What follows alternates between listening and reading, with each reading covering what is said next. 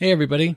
First of all, apologies to all of those who've been frantically reading our next book club book, Faith After Doubt by Brian McLaren. We're going to have to delay that episode till next time. But today, Nathan and I will be discussing an article entitled, What Christians Hear at Church. The article seems to be trying to answer the question on so many non Christians' minds these days What in the world are Christians hearing at their churches that is leading them to act like they are? Because they're not acting like Jesus. And I have been searching. Welcome to Following the Fire. Thanks for joining us on this journey through the wilderness. Just like Israel followed the pillar of fire and smoke, we want to take a new look at our beliefs and just follow Him.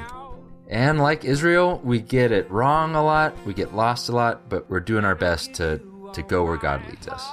I'm Nathan. And I'm Steve. Don't you know it's all I have? But even on my heart can't compare with what you're worth. And I had So Noah's really disheartened about school because you know we have the county mask mandate now Okay. a- anywhere inside, Yeah. and so his school's like grudgingly following it because they're like a very conservative Republican-run school. Yeah. and he's like and, and the school made it like so easy to get a quote unquote exemption and so like he's like 20% of the kids are wearing masks and, What? ha- and half of the teachers are wearing masks That's crazy. Like you just get a sign, you know, parents Yeah, sign it's like- or something. they they the the email they sent out was like oh i have to do this thing you know it was, it was, it was like so clearly whiny Yeah. Yeah. and they're like if you want to have an exemption for any reason you know they send you this pdf and you put your kid's name in it and sign it and it says medical reasons but they don't specify Yeah. and it's so clearly like hey guys we gotta wait for you to lie you know Right. Yeah. and uh, That's sad. I know because he was wearing a mask when it wasn't mandated by the school, yeah and just to see the the blatant disregard, Yep. we're uh, we're facing the opposite of that, where our company, who is a federal contractor, has decided to follow the executive order yeah. requiring mandatory vaccination, and so now it has just brought lots of conversations that we don't that we avoid at work into like every day. So it's tense. Yeah, we got we got notice that um, our lawyers have told us that we should vaccinate or no job, no testing option. Right. But they are they're getting a, a second opinion because they'd rather do like vaccinate or test. Yeah. But so it's probably it's probably gonna be the same as you guys. Yeah. It's man. It seems like a, you know, it's something I would have wouldn't have thought much of, but um, I I don't remember a moment like this in my life that No, there was such strong emotion, feeling, opinions, and yeah. And apparently the statistics are you can get, be guaranteed to lose about five percent of your workforce, three to five percent when you when you make a mandate like that. wow. People, people. Yeah, people. It's not People not looking good for people. Uh, That's why I'm against people. Oh man, I get that. Yikes.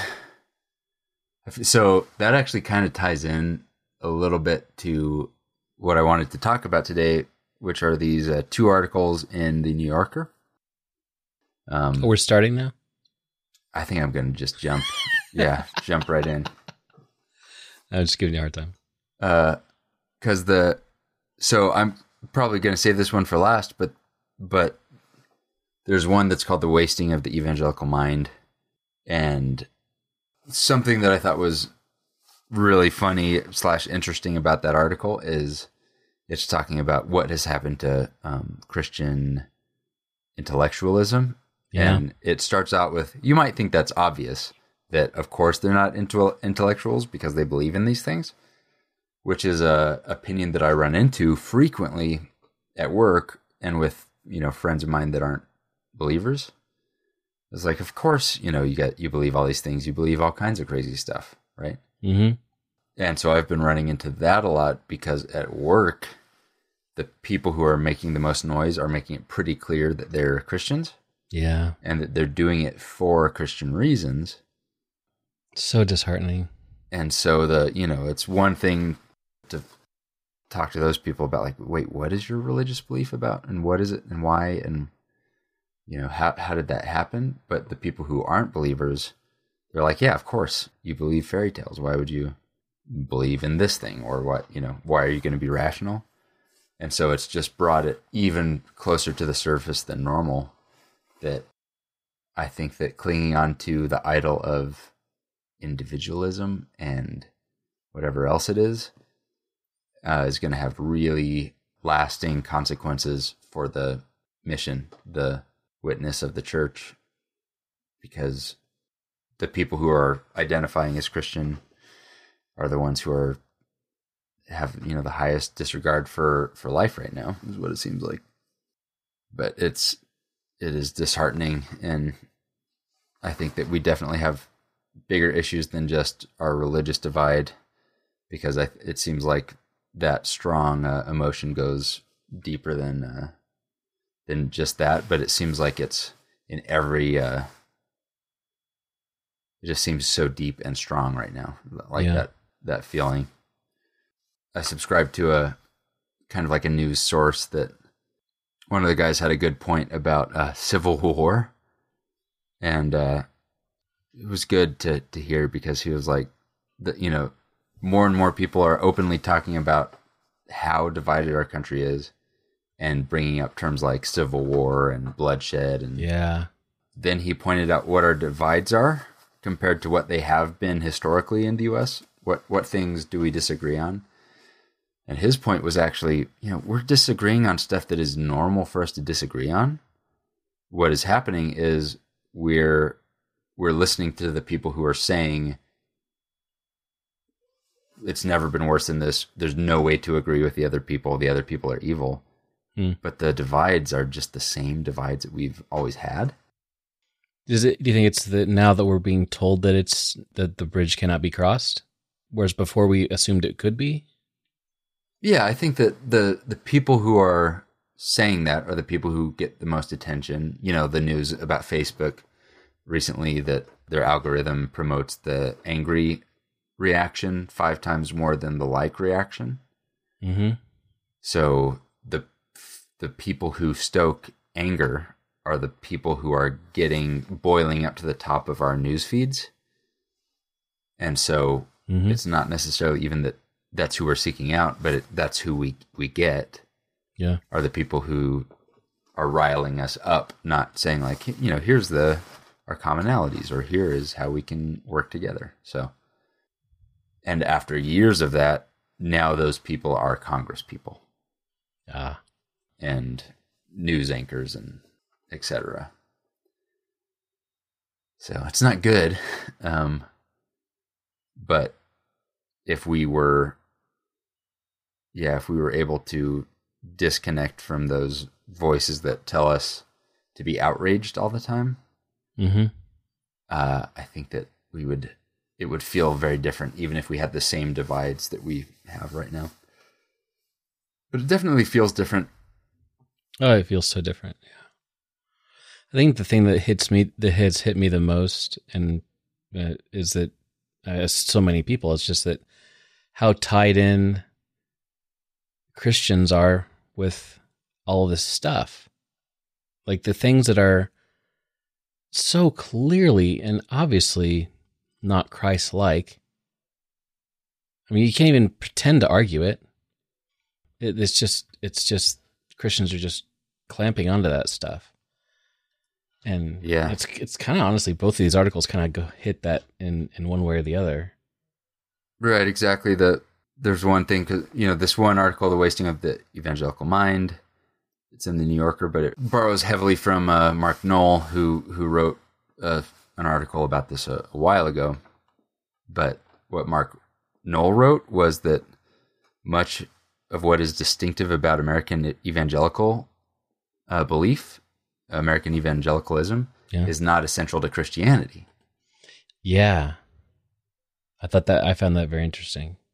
And I think you and I have been discovering this on our own, but it's been a cu- cultural shift for us that the Christianity we we were presented, you know, was selective and that the things that we cared the most about or we were taught to care the most about are maybe more on the periphery of of orthodox Christian belief or the or the core of the gospel Yeah.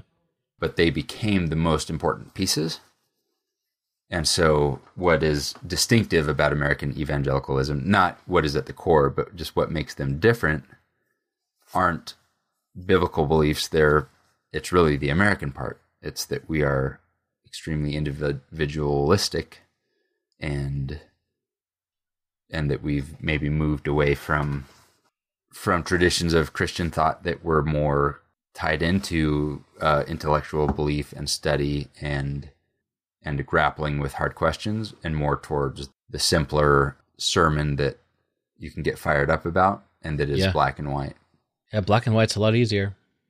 And it's so it's so so weird seeing an article about Christianity in the New Yorker in the first place because these these articles are there not because the New Yorker is like a typically a place for that kind of discourse. Right. It's because Christianity crashed into public life on January 6th and before.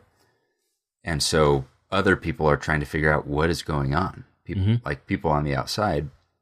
And so there are journalists trying to answer this like what yeah, what is going on on the inside of these churches? And so that that's what the that second article is uh, also in the New Yorker, but more recently it, it was What American Christians Hear at Church. It's from October by Kesep Sep or Kep. It's it's so interesting. It's like reading, you know, a history book about your family or something. It was very interesting to read what I assume is an outside perspective talking about things like what is a sermon? Why you know, why are we studying sermons? and almost from the beginning there's this assumption that you know there's these sermons of course a sermon is at the core of worship for christians Yeah. and i was like oh man you know that's true but man is that how it should be Yeah. I, I was reading through this, and that's the one of the first things I I, I highlighted. I'm like, uh, he knew this preacher knew that preaching was the core of worship, and that the task fell entirely to the minister, no matter the age or experience. I'm like, but I mean, it is, but should it be? I mean, yeah that doesn't. It, it, that sounds like a very was it post enlightenment thing? Not is that is that the right word? Not yeah, enlightenment that that just gaining the knowledge equals worship. I mean, I don't see how you could. I mean, if the definition of worship is, is like serving God or praising God or yeah and it, well it's you know it's kind of the difference between if, if you asked a preacher this they would say no you know the the core of worship is something they would give another answer but that's Lord's why it was in sh- sure the, yeah the lord's Yeah. supper at a church of christ for sure or at a lot of churches but that it's so clear to an outside observer that the most important thing that's happening is this i think mm-hmm. that that says something because if you go back to a church you know the it really is sermon centric or very very focused on who is that person giving that message. It can't be anybody. Yeah, what do they say? Do you like it? Do you not like it? Is it you know is it growing up that's the thing that i would come home and talk about. Yeah, whether it was bland or interesting or long or short. And so that places the preacher then at the middle of this thing. So the article opens like you mentioned with this young pastor who has just gotten out of seminary and preaches the first 12 or 14 sermons that he had made during school and then he writes this panicked letter like what do i preach about now like i just preached the whole thing like that's all of it yeah, and he writes about this pastor in the in the article I'm preaching to people who have more experience than me. I'm I'm preaching about what the gospel is, but they've lived life. You know, like their experience is richer than mine. Mm-hmm. Who am I to be saying this stuff to them? And you know, I already told them the gospel, so now what? and I I think in in many aspects, the way church works now, that we answered that question. The, the answer is yeah, you just keep going. We don't think about a a preacher, especially where we come from, as someone who has to have a lot of like wisdom as far as life situations or you know, it's not someone who's retired. Yeah. It's someone who went to seminary. It's it's someone who knows the Bible, not necessarily someone who knows life or someone who knows Yeah. you know, we're we're looking for someone to tell us the truth about what the Bible says. Yeah. And preferably with lots of energy and interest. Interestingly, yeah, definitely. Tell us the same stories. Don't don't change. don't rock the Yeah. boat. Make it funny, make it entertaining, and yeah, Yeah. and and So- easy to digest. Yeah, you know the and it, it must be hard. Must be hard to make. I mean, it's it's economics at this point. You know that you figure out what makes people happy, what makes people interested. Yep. You know h- how much is too much, and etc. But it's definitely a just that very b- beginning thing that the sermon is the core of, of worship. I think has is something that many of us grew up with, so we don't think about, but it is worth questioning that. Like, why is it Yeah. the same person? You know, why do we hire one person to do this? Why, why, why does anyone get paid to do this? And if if we are going to pay someone to devote their life to study, if that's what we think they're doing, or devote their life to to service, then what are we hoping that they're going to do for the body? What kind of people do we hope they're going to be? That kind of thing. But anyway, so what the article is really talking about, though, is that is this study that the Pew Research Center has been doing. I think this is really interesting. COVID made way more churches than normal start posting sermons online. Oh yeah, Makes sense. And so Pew Research has always been interested in what people believe in churches by denomination, by, you know, whatever it is, race, class.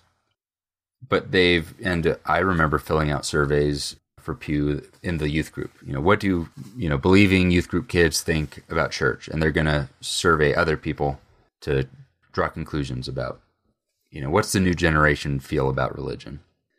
Well, now that so many more churches are posting online, you don't have to poll people anymore like what what's going on. They can just listen to the sermons. yeah, So Pew has been building um, programs that will use artificial intelligence or machine learning to listen to thousands and thousands of sermons, actually tens of thousands of sermons, just to get a feel for what what are people hearing, what's different about a sermon from area to area or, or church to church. It's so extremely intriguing to me. And, you know, it's it kind of reflects this new reality that, you know, not only are more churches posting online, but more people have more option to just listen to whatever church they want. They don't have to be there, go there, live in that state. So I really loved this. First of all, I'm sure that part of their uh, their demographic that they're they're trying to show this to at the New Yorker are just people curious about like what in the world, what is my coworker who's a believer, what like what are they filling their head with on Sunday? yeah, yeah. But what Pew says is, hey, you know what you get at your church. Like, you know what to expect. You know what the topics are going to be. You know how long it's going to be. But aren't you curious what happens at other places? yeah. You can visit all kinds of churches. Yeah.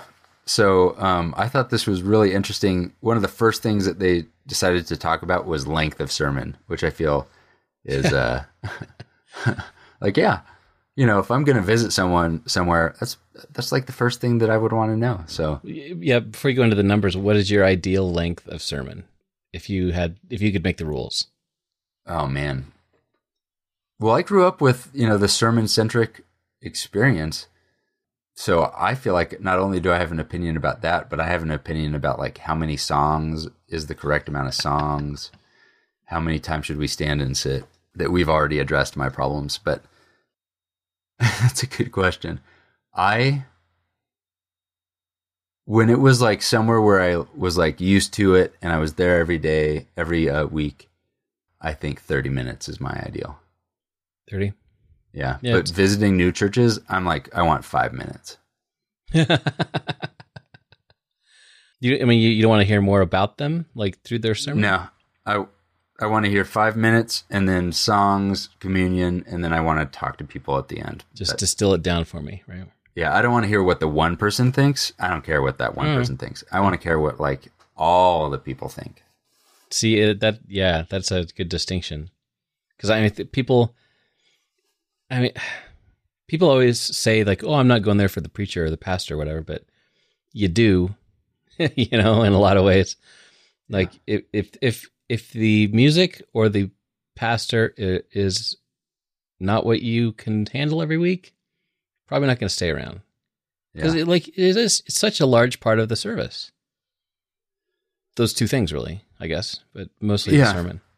and this you know this is kind of another topic but the you know one of my favorite authors recently Skye Jethani, writes about this and talks about this often that what we have been experiencing in the last couple of decades is a very consumeristic church experience and Yeah. what that means is that the consumers go where they are comfortable or where they are challenged or where they like it or where it's they like the coffee or the children's programs are adequate.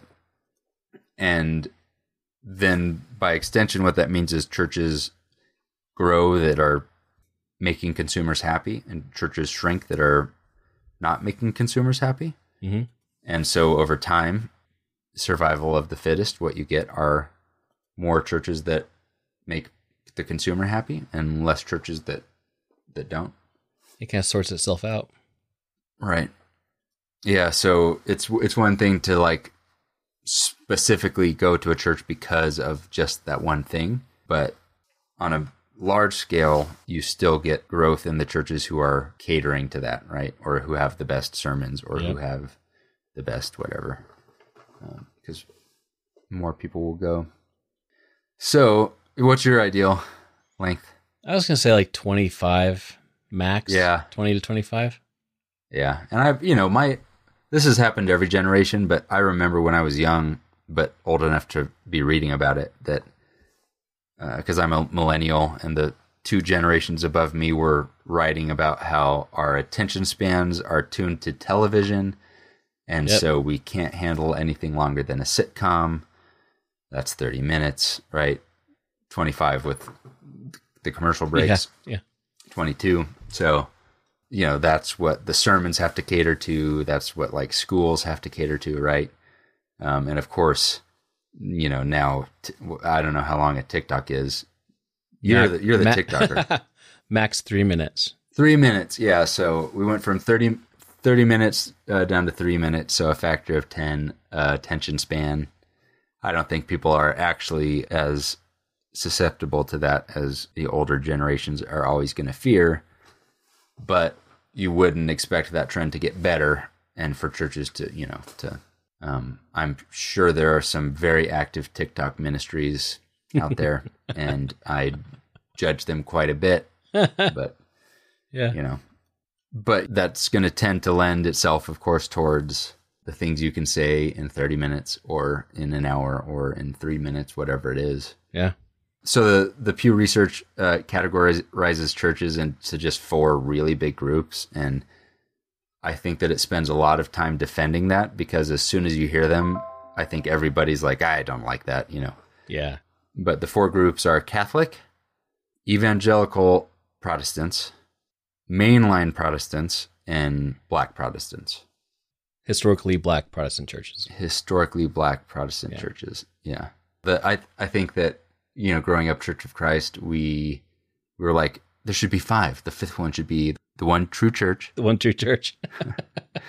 But there's not very many of us guys. So there's a lot of Catholics. Um, and we would definitely fit into evangelical Protestants yep. in this uh, category, and uh, definitely not in any of the other three for sure. So Yeah. So I was actually surprised by this because my personal experience of this of the Catholic Church is mostly guesses, my experience in Belgium, and then like things that I just assume. Yeah. So, Catholic, they don't call them sermons; they call them homilies. Are the shortest of the four. Yeah, I was I was surprised by that too. Yeah, I I don't know why I thought it would have been longer, but I think I associate formal with long Mm. Mm-hmm. and informal with a chat and short. And Yeah. so I think of Catholic as more formal, but uh, that's true. But the sermon is actually, and now I'm speaking in ignorance, but maybe my experience in the Anglican church now. The sermon isn't the main point. Yeah. Like there's a lot of other stuff going on that is more central, which is interesting. And it'd, it'd be interesting, you know, the there's a lot of people in the Catholic Church politically who are starting to align more with evangelicals in America.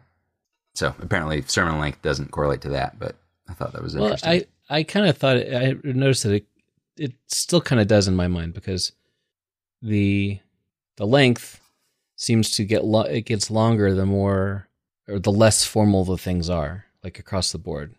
Huh. Yeah. Yeah. So the yeah, it's interesting because the longest, and I would have guessed this because I have attended black churches before. The longest is are black churches, Yeah, fifty four minutes. fifty four minutes on average. Yeah, I, I can't remember if, if I said Catholic homilies are fourteen minutes on average, even though the Pope says ten. Keep it to ten, guys. but um, that's short. It's hard to it's hard to speak for for uh, ten minutes only. Yeah, Black churches are the longest and average of 54 minutes, but I'm sure that average fluctuates quite a bit because I, I I feel like I've been at some pretty lengthy sermons. But this was interesting that the runner up, that the word count is similar between those black churches yeah, and the evangelical churches. the style of speaking, and then it also said, you know, music interludes and that kind of thing. There's a completely different preaching style at these black churches.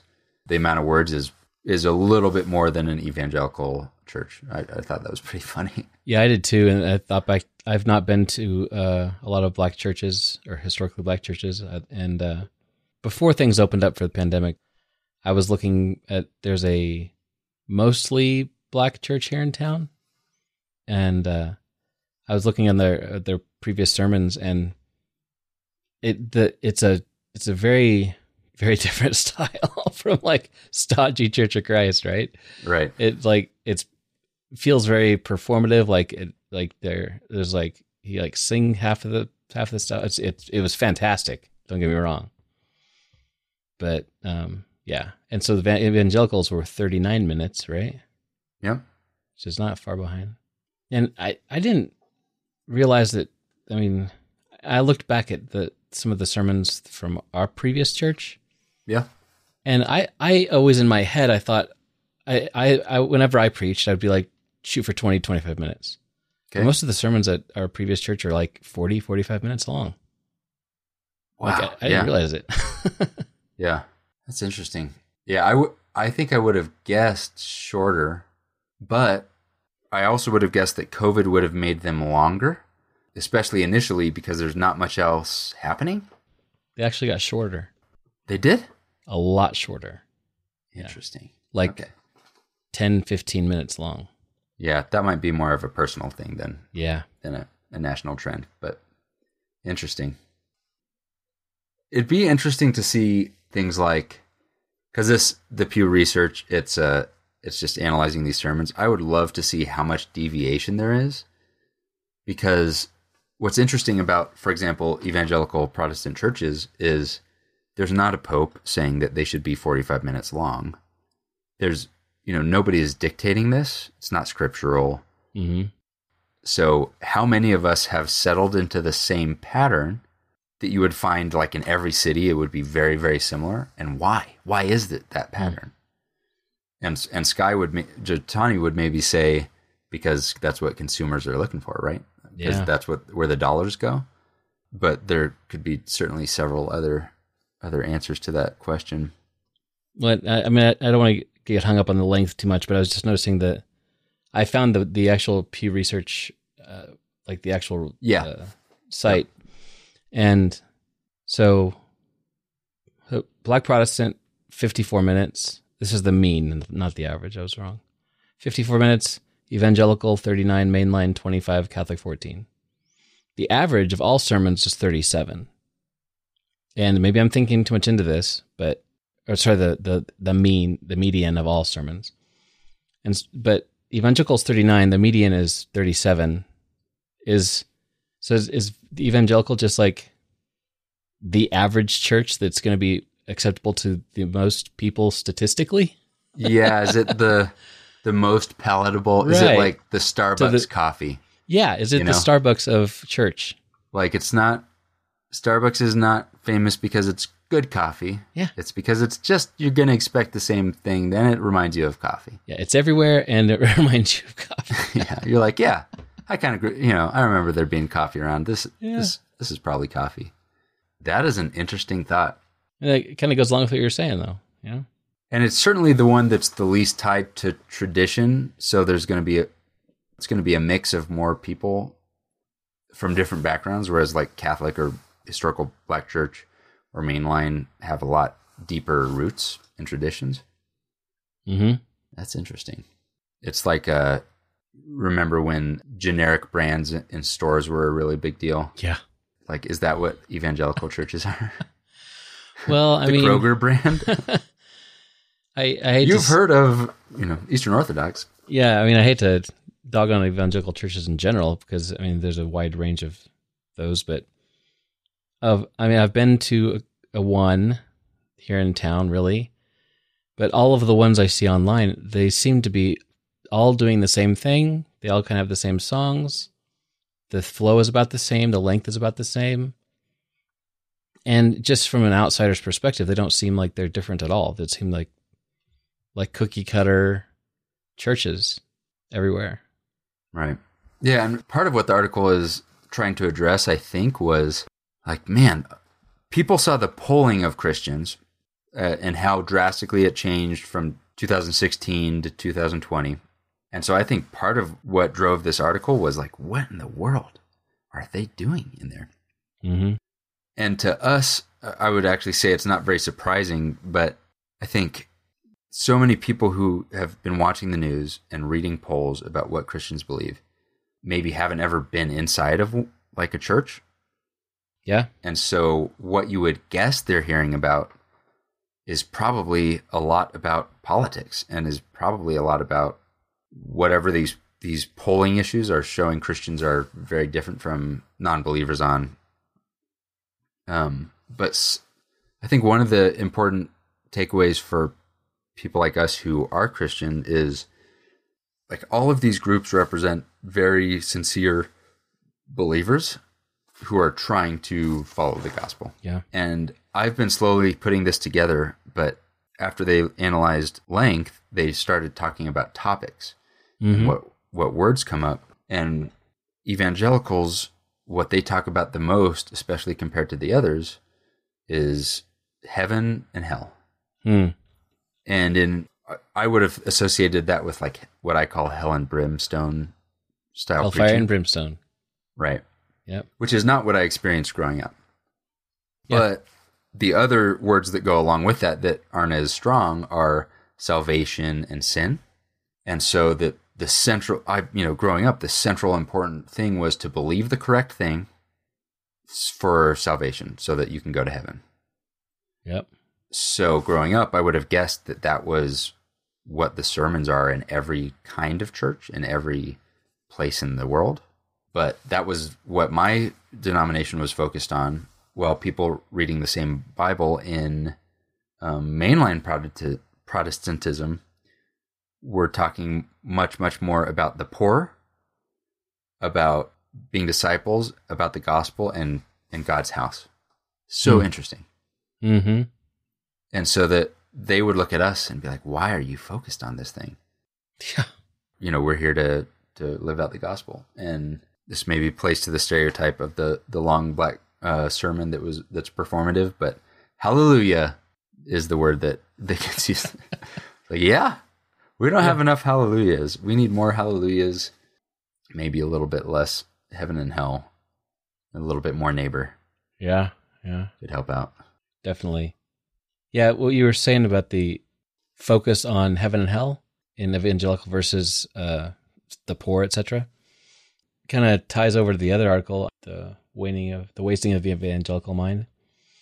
It makes the point that with the evangelical church being so focused on experiences and emo- emotional responses based on heaven and hell, they became less concerned about what happens now because the even the environment because it's all going to go away, you know, because if I focus on heaven and hell, then I don't really need to care about what happens now because God's going to take care of me when I die anyhow. Yeah. So then you stop caring so much about the poor guy down the street or the destroying of the Amazon, whatever it is, because it's all going to be gone, re- renewed in the end. Whereas, Right. whereas mainline churches and I don't know enough about the Catholic Church, but mainline Protestants and some others focus more on the now and trying to fix things now instead of waiting for things to be fixed. Right. And it, it kind of, um, I was talking today about how, you know, how has our country gotten to this point where we are so divided that school board elections are divisive and Yeah. where the, the issues that are on television that politicians used to disagree about are now what like neighbors feel equally as strong Yep.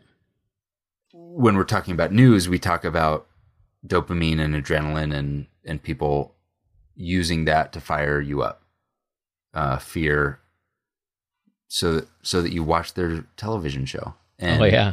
the television show of evangelical Christian sermons used probably not on purpose, but by evolution, by selection of natural selection, discusses the ultimate importance of heaven and hell as a way to say like we're right, we're more right than the other one. If you want Yep. to go to heaven, you better come here, right?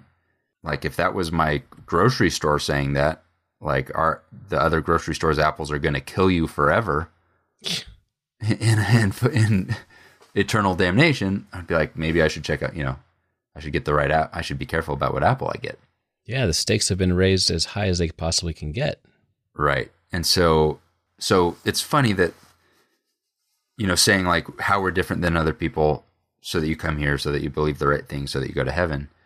What that ended up doing is making everything equally important.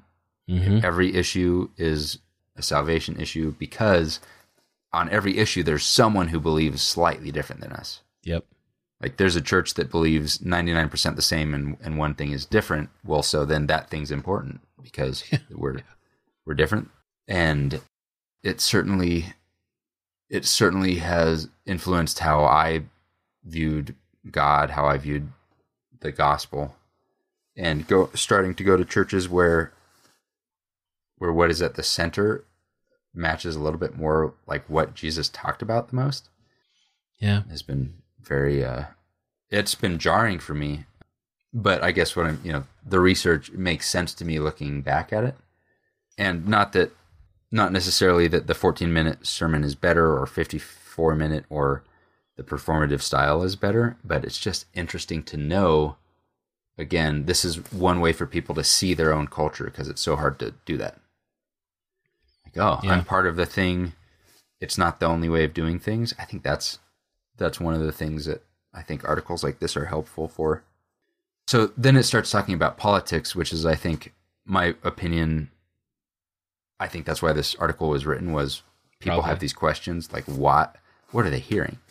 And so I actually think it was a, I was relieved. So I started talking about issues, and in the most recent round of uh, discussions, um, it said that uh, not 4% of sermons, but 4% of congregants during this study are going to hear about abortion at their church, which I, I actually took as a I would guess a non believer would not have guessed that number. Does that make sense? Yeah. I, most non believers would probably think like 70, 80%. Yeah. Oh, yeah, a big number. Big number. and you know that was not true about like presidential elections during the lead up to presidential elections where two-thirds of of congregants would hear about the election but even then it kind of said like but a- but most churches didn't take explicit sides in that Um, even if there were some churches who were pretty clearly favoring one candidate or over another. Mm-hmm. I wouldn't have guessed this, but Catholic priests were the least likely to be political. Hmm. And the reason I wouldn't have guessed that is that white Catholics have been voting very, like their voting record has changed with evangelical Christians in weird directions that don't make sense Hmm. with Catholic teaching or evangelical teaching. Yeah. And I honestly think that that's because there's a lot of Catholics who have started to get their, uh, like the the authority of the church has been lowered a little bit. They don't like, you know, Mm. I don't know about you. I know a lot of Catholics, for example, who don't like the Pope. Right? He's a liberal Pope. Oh, okay. So I think that American Catholics are taking their cues from Fox News just as much as evangelical Christians are. So the fact that their priests aren't aren't spouting that isn't very surprising because a lot of you know evangelical pastors aren't spouting that either and are, are saying the same thing that they can't compete with 24 hours a day of Fox News when they only have the 45 minutes once a week Yeah. um, on Sunday, and and then the black churches mention voting the most, so they don't necessarily align with a candidate, but they are trying to get their congregants to go and vote. Um, and then uh, this is this is about the, the end of my notes for the article. So um, forty percent of congregants heard a sermon that mentioned race racism. So sixty percent did not. That didn't really surprise me, but what did is again, this Pew research happened specifically because of how many churches are posting sermons online. The reason churches are posting their sermons online is because of the pandemic. 80% of congregants, somewhere in their sermon, once during the study, had a mention of the pandemic, which means that 20% of churches just didn't even mention it. Who are, and I want to know, like, who are those churches that, like, are who are those churches? You know? What what are you talking about that not once do you acknowledge the fact that we are all going through this crazy thing together. That's an opportunity to serve that's an opportunity to love that's the reason why we are posting these online now that's the reason we're not meeting you know? It's Yeah. the reason that we're doing communion differently whatever it is. Like who are those churches that are what are they preaching about that that they are so far connected that they can't like bring it around once to it's just insane I mean, I guess there's different ways of dealing with pandemics, as we're finding out. There's the people who do all the things that they can do, wear masks, wash hands, all that stuff, and then the people who like would rather pretend it didn't exist. yeah I was just talking with the kids about, uh, well, I think it was with my daughter the other day, and she was saying how interesting it is how some TV shows that we've seen just like they're making new episodes during the pandemic, but they're not like pretending like nothing's changed, right? yeah they can't they can't like have masks in the episodes Right. yeah But then there's some episodes, some shows like like Brooklyn Nine Nine, for example, to one of our favorite shows. Uh, they they had this whole thing about the pandemic, and they had people wearing masks, and they they referenced it a lot and talked about it a lot, and it changed the course of the the, the storyline, all that stuff. I, I, maybe it's the same thing with churches. I don't know. yeah interesting It's just like if we don't talk about it, then, then it's not as bad. Yeah. Does it change your storyline at all? Or, yeah. It matters, of course, what you think that the gospel is, right? Yeah. And if if the gospel is about believing the correct things and not an action, right? If the gospel is not a calling of the church, but it's just the the news that you can go to heaven if you believe the right things, then you have no like. Why would you need to Yeah. talk about what's going on outside? Right. Yeah, and, and that, that's something I was going to mention is one thing that interested me about this, and it kind of confirmed my experiences a little bit, was the fact that I, you know, having grown up and really had no, no really no no other exposure to churches than the Church of Christ, I had always assumed that Catholics or mainline Protestant churches like Methodist or Anglican or whatever that they were they were the they were going to be the ones who are the most anti-Bible because like the Pope is like the Antichrist, right? Sure. Yeah. and it was always see it's always seemed to be taught to me that you had the true church that started in 33 AD. And then that was the through line all the way till now with Churches of Christ. And then the the Catholic Church was like the the demon that split off way back when in in the 3rd or 4th century or whatever. And they had they like had no respect for scripture uh, on and on and on and the evangelical churches are probably closer to what is the right thing, but not quite because they, they don't baptize the right way and they have instruments. So those Yeah. two things. But these Protestant guys, you know, the mainline and Catholics are way out there. But the fact that those two groups are the, especially the mainline Protestants, are the ones most likely to talk about things that Jesus talked about, like helping the poor, taking care of things, taking care of other people. Whereas the evangelical churches are the ones who are say like screw the people here. Saving souls is all that matters. You're right. And so it's it's interesting, and I, I've noticed that at the church we're going to now, or that we've been going to, it's a United Church of Christ, so it's it's considered a mainline Protestant, and it's it's a little bit more formal, you know. But they every single sermon's about loving your neighbor or or something like that. And Mm-hmm. by the way, the sermons are about twenty minutes long, and uh, yeah, it's it's just I don't know. It just it just hit me how the reality was so backwards from what I thought would be the reality when when I was in a bubble and didn't know anything about it.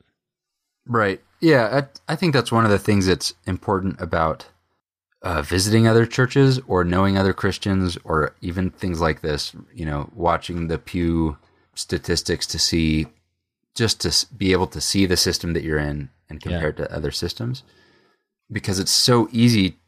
You know, we know that if you have never left your county, apologies to people, it's it's okay if you've never left your county, but if you have never left your county, your idea about the outside world is just going to be flawed. Yeah. And I know people like this, or I know people who have never left their state. And so they, th- the way that they think about their home is, is very much, uh, like we're in the right spot. We have, we have the, the good traditions. We have the good food. We have the good, Well, it could be better than the yeah, the burger joint on better than corner. Kansas, you know?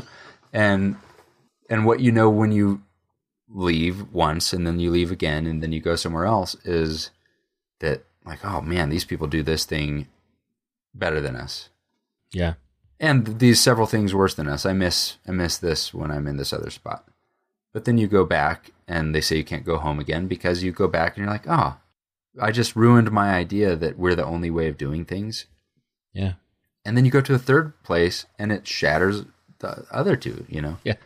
so if you have grown up in one tradition especially if you're convinced that we have it all 100% correct that's what everyone thinks that has only grown up in one tradition and has never had any experience with the outside. They all think that whatever that is. Yeah. And so the the scary thing, but the the thing that is going to help you to take a, that next step in maturing your belief or just maturing in life is go see what it's actually like on the other side of the fence, not to see what they do wrong, but to understand yourself a little bit better. And then when you go back, you'll you'll it, just like when you come back home, it'll it'll be comf- comforting, it'll feel good, but you'll realize like, oh, this isn't the only way. Yeah. And and you can start to say like, I wonder why we've never talked about, you know, why don't we mention Amos, you know, or like, what's we've talked a lot about this. What's what's a topic we haven't talked about? It's it's hard to do that unless you leave the system and come back with a little bit of fresh perspective. Yeah, it's a bit of this. It's a lot of the struggle I think that we have is just being Americans. That our country is so large, you can spend your entire life just visiting places in the USA and not see it all. Sure. But you go to Europe and every country is the size of most states or smaller. And uh, you you are you don't have a choice but to see lots of different uh, experiences and cultures and all kinds of things. And it's not that necessarily one has to be better than the other, but even if they're like I've mentioned before, when we went to Germany or when I visited Germany for the first time, I'm like, whoa, these people are living and they're happy and they're they're not miserable.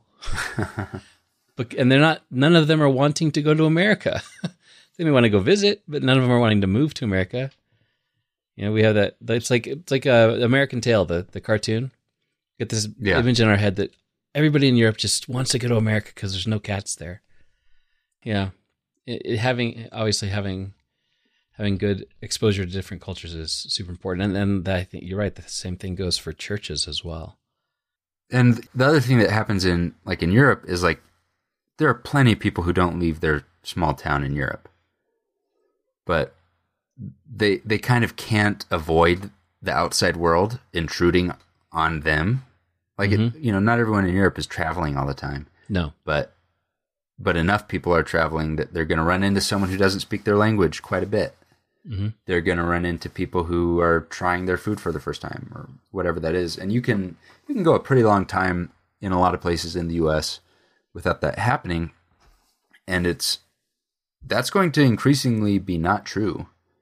There's going to be it's going to be hard to be in a ta- you know small town in America where there's not someone with an origin from somewhere that you're not used to or I think that the very slow direction is going to be towards more of that making its way into the US, just more outside influences, more of the mixed salad than the melting pot stuff. yeah, But when it's your church, you're going to you're going to have even less of that because if you live in Paris, people are going to visit you all the time from the mm-hmm. outside. But in especially evangelical or Protestant churches, you're kind of at the church that only people like you are going to seek out and go to. yeah, It's not like you're at the only Catholic church in town, and so any Catholic who moves there is going to go there. You're you're at one of several Protestant churches in town, and so you're already filtering for quite a bit of shared characteristics between people. So you're not going to be challenged if you're a preacher or an elder or a congregant at that one church all the time because that church was designed on accident to not challenge you or to challenge you the, the amount that is not actually challenging. to make you feel like you're being challenged. Yeah.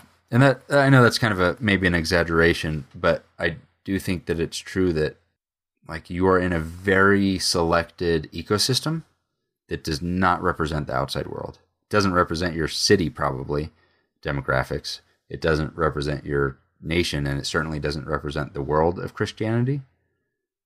But it's going to feel like it is the world of Christianity because that's all you've got.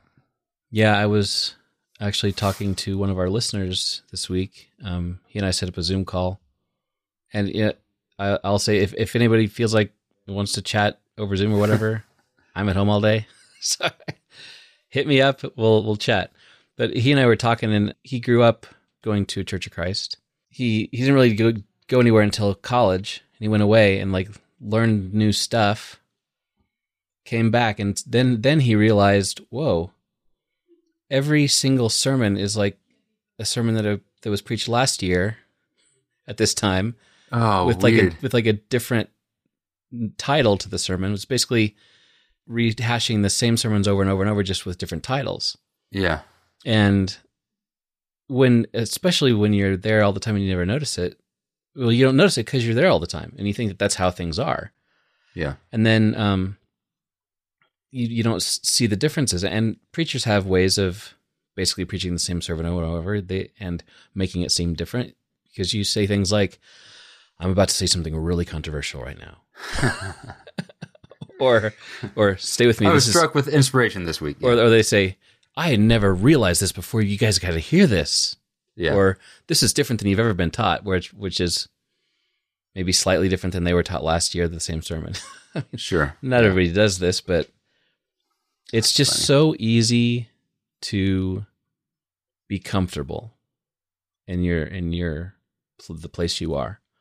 Wherever it is, there are Catholics who are comfortable with 14 minutes and they never want to have anything else. Some of them, the Catholics, Yeah. are mad that it's not a half hour. Some of them are mad that it's not five minutes long. But if all of us don't experience each other a little bit, then I don't know. We're, you're missing a lot. And what does that do to your faith when you just stick in one place all the time? Yeah, and Maybe the question is, what doesn't it do? I don't know. yeah, I, th- I think that's the harder thing. You're exactly right. The the harder thing to notice is what's missing, or what you don't talk about. And I, I would say that's the m- most valuable, or one of the more valuable things is if I was your only source of sermons, there are hundreds of topics I would never think to talk about. oh yeah, so if you if you go somewhere where you have one preaching minister or or like one head pastor then it's pretty likely that's going to happen hmm and so um, it's not even about that you're incorrect or that you're doing it wrong but it's just a weird system that we've set up where we have the one person usually the one guy that's kind of in charge of that yeah, and so, of, cour- of course, there's going to be stuff that you're missing, and you'll notice what they talk about, but it's so hard to notice what they don't talk about because it's it's the void. It's it's not there. yeah. I mean, most most preachers do, unless they're very, very purposeful about getting new experiences and reading books from different directions of things. They're gonna they're gonna stick with the things that they're comfortable talking about, or the things that super interest them. You know, or complaining about the same experiences that they've had in the past. You know, Yeah, or their favorite whatever, or their Yeah. yeah, um, or even their favorite con- controversial topic or whatever. I it reminds me, I would it can it's uncomfortable too because you get used to what is okay to talk about during a sermon. For example, if I heard a preacher say like vote for Susan for school board, I would feel very uncomfortable about that. yeah, I recently was in a it was the you know Anglican Church liturgical calendar based sermons Mhm. or based uh, the whole worship, and I guess they were celebrating the feast of Saint Francis. Saint Francis is all about animals and yeah, and nature, and not because of a liberal church or anything, but just the whole Anglican Book of Com- Common Prayer was telling churches to talk about taking care of the world, which is Hmm. we have a word for that now called environmentalism. right. But it was just you know let's we need to pay attention to when we are harming animals and didn't realize it. We need to pay attention to when we can help animals, and then we need to pay attention to when we're harming the earth and don't realize it. And we need to pay attention to how we can help the earth. And I was uh, so uncomfortable. Really? was so it was so awkward because I was like, you don't talk about that in a, in a sermon. You know, you don't talk about that at church. Yeah. And so, you know, that was just an example of like, I haven't heard this preached on. This seems wrong. But of course, it was not, you know, they weren't reading from the New York Times, they were reading from the Bible. But it didn't seem like a churchy topic, no. right? Um, no, because I have, you know, I have grown up accidentally learning what you talk about in that Yeah. building and what you don't. And heaven and hell is high on the list, right?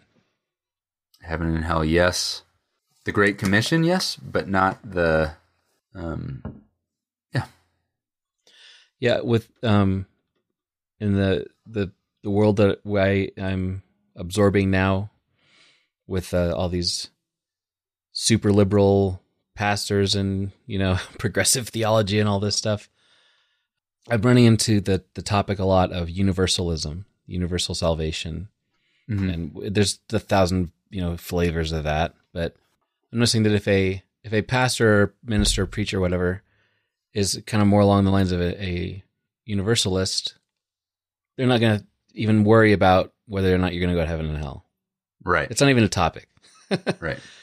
they're going to focus on what you can do now and those things seem weird to talk about i think i mentioned this this church we've been attending has their five year plan and part of that plan is to have like vehicle charger ports outside and to you know make the the building uh solar powered i'm like yeah. the responses that that would get where i grew up be like people complaining about you're not you know you could use all that money to you know, send Bibles to the Ukraine or whatever it is to do evangelism.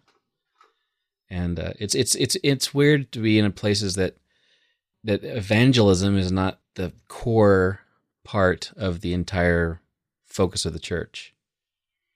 I mean, shoot, that's that's how I grew up, and that I got I have a degree in missions. so it's, it's it's weird, you know. I, I and I I'm not sure what to do about it, but I, at this point, I'm, I just feel like I'm in a place where I'm learning a lot of new things, Yeah. and I'm trying to not, you know, pass judgment too quickly on stuff just because I, I have I'm very aware that there are things that I have never been exposed to, and I'm trying to let myself be exposed to those things before I start, you know, saying whether they're good or bad Yeah, that's you know my or helpful or unhelpful.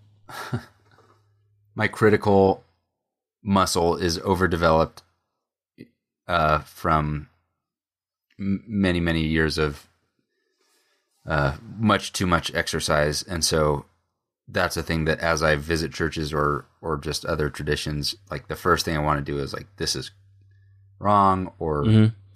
This could be better, and I've been trying to remember that I'm kind of the student here Yeah, and that I got the big stuff wrong, like really wrong, and that helps a lot. So so that when we, you know, again, when we talk about Saint Francis and caring about animals, and I'm like, come on, you know, um, that I can. First of all, my son thought that was the best thing ever, that's great. And the fact that they're just moving through the gospel and then talking the gospel in the Old Testament hmm every three years or whatever the cycle is, and just talking about what's in it is amazing, including the things about taking care of our neighbor or taking care of our planet.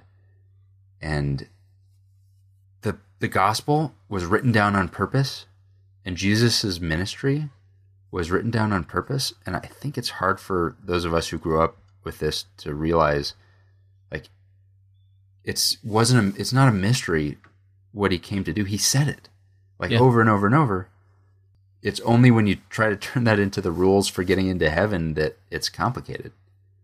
But he could have said, "Here is how to get to heaven," but he didn't. Yeah, And it's not because he was trying to make it hard. What he said was, "What's the most important commandment? What should your priorities be?" And they were not go to heaven. right. They were they were different Yep. different things.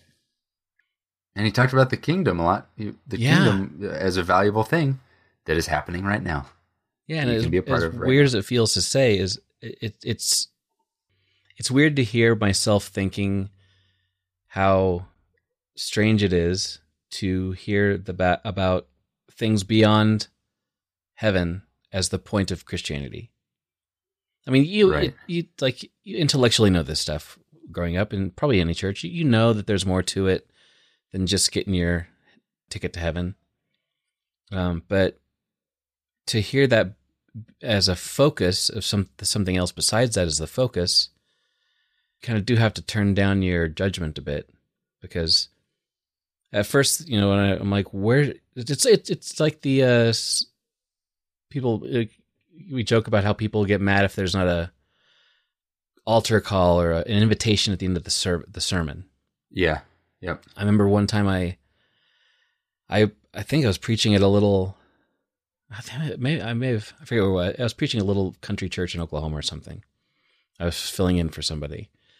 And I just, like, the sermon didn't have an invitation. It was, it wasn't about that. It was like something else. And it it felt weird to tack on a, an invitation at the end. And so I just didn't have one, like a repent and be baptized thing Yeah. and so I and I sat down af- and after the after the song, like one of the elders got up and he actually he's like did the invi- did an invitation. Added it to the end. Yeah, because it's like it's got to be there. and I I probably wasn't invited back. Right. That reminds me of you maybe know this. I'm not meaning any disrespect, but there's a um, well respected preacher and teacher at the school that we went to who his family motto and the, the vanity license plate on his car was be there. be there. which he would tell the story about what that meant. And it, you know, it's in his family. He even had like a, a sign for it. They do the thumbs up to each other, which Yep. means be there, which I took to mean like do what it takes. You know, your priority should be to do what it takes to eke out whatever, you know, by hook or by crook to make it to heaven Yep. which uh, fills me with sadness and and cringe feelings Mm-hmm. when I think about you know the call to be a I guess a C minus Christian, like you know, Just pass. it- yeah, just what it takes to pass, you know. D's get heavenly degrees or whatever it is, and that reducing the gospel to that, which I I don't think Jesus like if you ask Jesus what the gospel was, it wasn't get to heaven. Jesus says what the gospel is. He says, "I have come to preach good news to the poor." Yeah. It's like, oh yeah, Give sight to the blind. I'm, I'm rich. Is it is Yeah. it good news to the rich too? No, it's bad news to Yeah. the rich. It's good news to the poor. Um, But I mean, ask almost any evangelical Christian in, in the in the world these days, what's the gospel? Oh, repent and, and believe in, in Jesus Christ Yeah. so you can go to heaven. ask Have Jesus, sins- and that's not the forgiven? answer.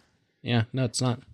And so, by by making that the answer, though, you miss the actual gospel. Yeah, it's ironic. Yeah. Hmm. Yeah, I wonder what Jesus' vanity license plate would have been. Ooh, that's good. Hmm. I'm I'm just gonna go with love. How's that? You know, love you. Love L-U-V. you. L L U V U. Love you. Or Son of Man. I think it would have been. I'm rolling with the Son of Man. God number two. Yeah, three? that's good. Well, yeah, no, it- Son. He's son, he's number two. It's like my favorite restaurant in town is like you know the name of the restaurant number two because they must have another one somewhere. Yeah, It's one of my favorite favorite it's things. it's it's often like a Chinese buffet too. Exactly. Yeah, it's like they they. It's probably a thing that makes sense in another culture that in the U.S. Yeah. we're like, I want to go to the first one, Right. First Baptist. you know, First Nat- National Bank. I'm not going to Second National Bank. First National Bank number two. Yeah, we've got First Baptist churches around, but I don't see any like Third Baptist or S- Second Baptist. Yeah, Hmm. we like the first. but Jesus, yeah, it would be last. He would be like last Baptist. That'd be a good one. That's a. Uh, Last Baptist. Like Yeah, we want to be like the first century church. We should be like the last century church. I don't know. but yeah, that I think that's an interesting study that, you know, which is like what would Jesus think the gospel is? And what, you know, he we wrote it down on purpose. So, Yeah. four times. yeah, what did he talk about the most? What did he talk about the second most? And why did he focus on that? Cuz if Pew Research did the sermons of Jesus, would it be heaven, salvation, sin, and heaven?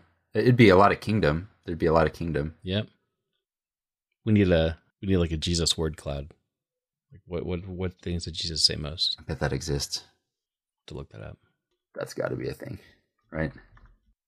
Yeah, just I mean, like you said, I think that that article was intended to kind of answer the question for the those who are seeing Christianity as kind of this black box of weirdos. Like, what are they? What are they doing in there? You know, because Yeah. all because because Trump and etc. But Yeah. It's uh it it's really given me a lot to think about just as far as the kinds of messages we're hearing and it it clears some things up like i i understand why i i understand why like black historically black churches are saying saying a lot about voting Yeah. you know and Yeah. talking more about politics because it really hits them hard in in a way that us white folks don't really you know we don't really feel it like they do Right. It's really revealing and it it's just one way to see the the the bigger context for how these things happen and helps you to understand what you grew up with or or like why you've been taught the things you were taught mm-hmm. and it's all all brings it back to that pathos pathos the the culture that you're surrounded yeah, with yeah. that that you learn you know mostly on accident. And uh, I like the the first sentence of the last paragraph says, "But one person's prophecy is another person's apostasy." So true. Yeah. Yeah. Uh, I wish we could just all get together, Nathan. At the Catholic Church though, because Well, that's what Catholic means, right? for only 14 minutes. Or a ten if they're if they really cared about what the Pope Yeah, if said. they're listening to the Pope, come on. It's like the one time I want Catholics to listen to the Pope, and they're not. We agree. Yeah. The one true, true church has sent delegates to say that the Pope is correct. oh, that's great. Uh, what's in there? I'm, I can't do better than that. All right. Uh, talk to you next week. Right. This was good. Thanks. Bye. All these messages I thought you wanted to hear, but it only takes a whisper. Hey, thanks for listening to Following the Fire. If you'd like to see show notes for this episode, which includes links to everything we mentioned as well as all the scriptures, head on over to followingthefire.com and just click on this episode. There's also contact information on the website. Let us know what you think about the show and if you have any suggestions for future topics. Also, please give us a review on Apple Podcasts if you could. really helps other folks find the show. And as always, thanks to the fabulous Daniel Wheat for the theme song and the music for the episode. You can find more of his stuff on Apple Music and Spotify. See you later.